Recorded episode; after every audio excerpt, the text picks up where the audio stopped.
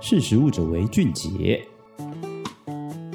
Hello，各位听众，大家好，欢迎收听《识时务者为俊杰》，我是陈学。在新冠肺炎的疫情的影响下，全球运输断链，再加上乌俄战争导致葵花油的主要出口国乌克兰难以供应这些这么多的向日葵种子。对此啊，英国贝尔法斯特女王大学的全球食品安全研究所的所长就警告啊，在食品公司缺少葵花油制造食品的情况下，不仅需要重新更改食品配方，若标示未跟上这个成分替换的速度，可能还违反这个标签标示法规，或者是引发食物过敏的事件。不过啊，其中他。他认为风险最大的还是这个油品掺假或混充。他认为食品诈欺事件可能会增加。其实啊，不只是刚刚提到的全球食品安全研究所有讲到，像是欧洲食品安全局，他们也表示，他们观察到世界上的葵花油和其加工品，如乳化剂，都面临供应不足的情况。而且根据全球市调公司凯度的这个零售市场数据分析显示，随着这个消费者意识到像葵花油的供应量有限，而且对于价格提高已经有心理准备，那这个消费购买的消费力在这个供应量不足的情况下，食用油的市场居然还成长了，在四月成长了百分之十七 percent，葵花油更是直接成长了百分之二十七 percent。事实上，像是英国已经有超市开始实施食用油限购的措施，担心消费者过度囤积导致供应更加短缺。在这样价格上涨，然后供应短缺的情况下，食品咨询公司 Focus 的这个董事总经理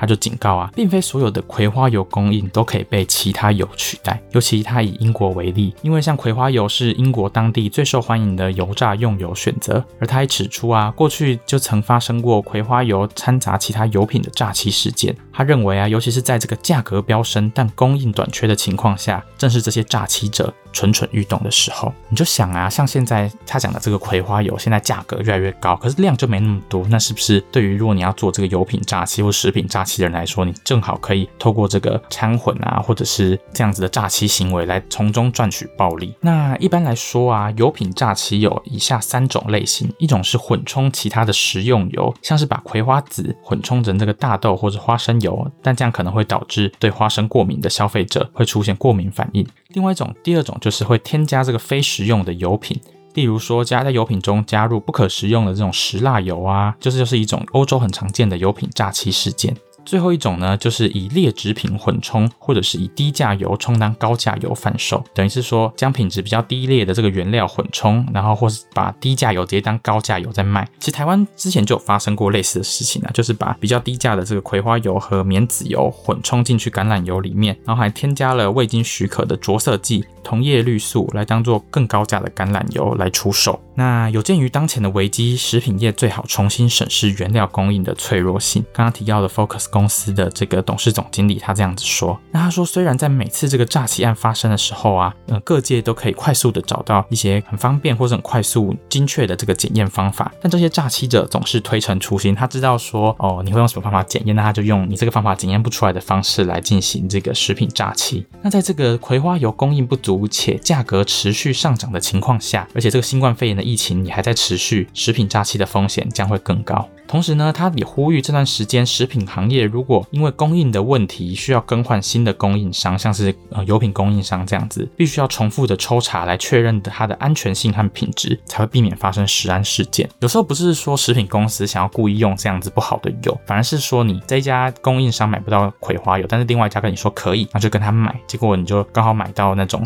油品诈欺的那种不好的葵花油或是假的葵花油，那这样子其实也不是那个食品公司愿意的，他只是没有。确认清楚，所以这边也呼吁说，就是食品行业如果要因为供应问题，然后如果想要替换供应商的话，在这样子的情况更需要小心。好，这就是我们今天要讨论的部分。今天讲的是这个在这个乌俄战争跟疫情的影响下导致的葵花籽油的这个供应短缺，带到后来就是说可能会因此发生油品诈欺的事件。嗯，谢谢你收听，识食物者为俊杰，我是陈学，我们下次见，拜拜。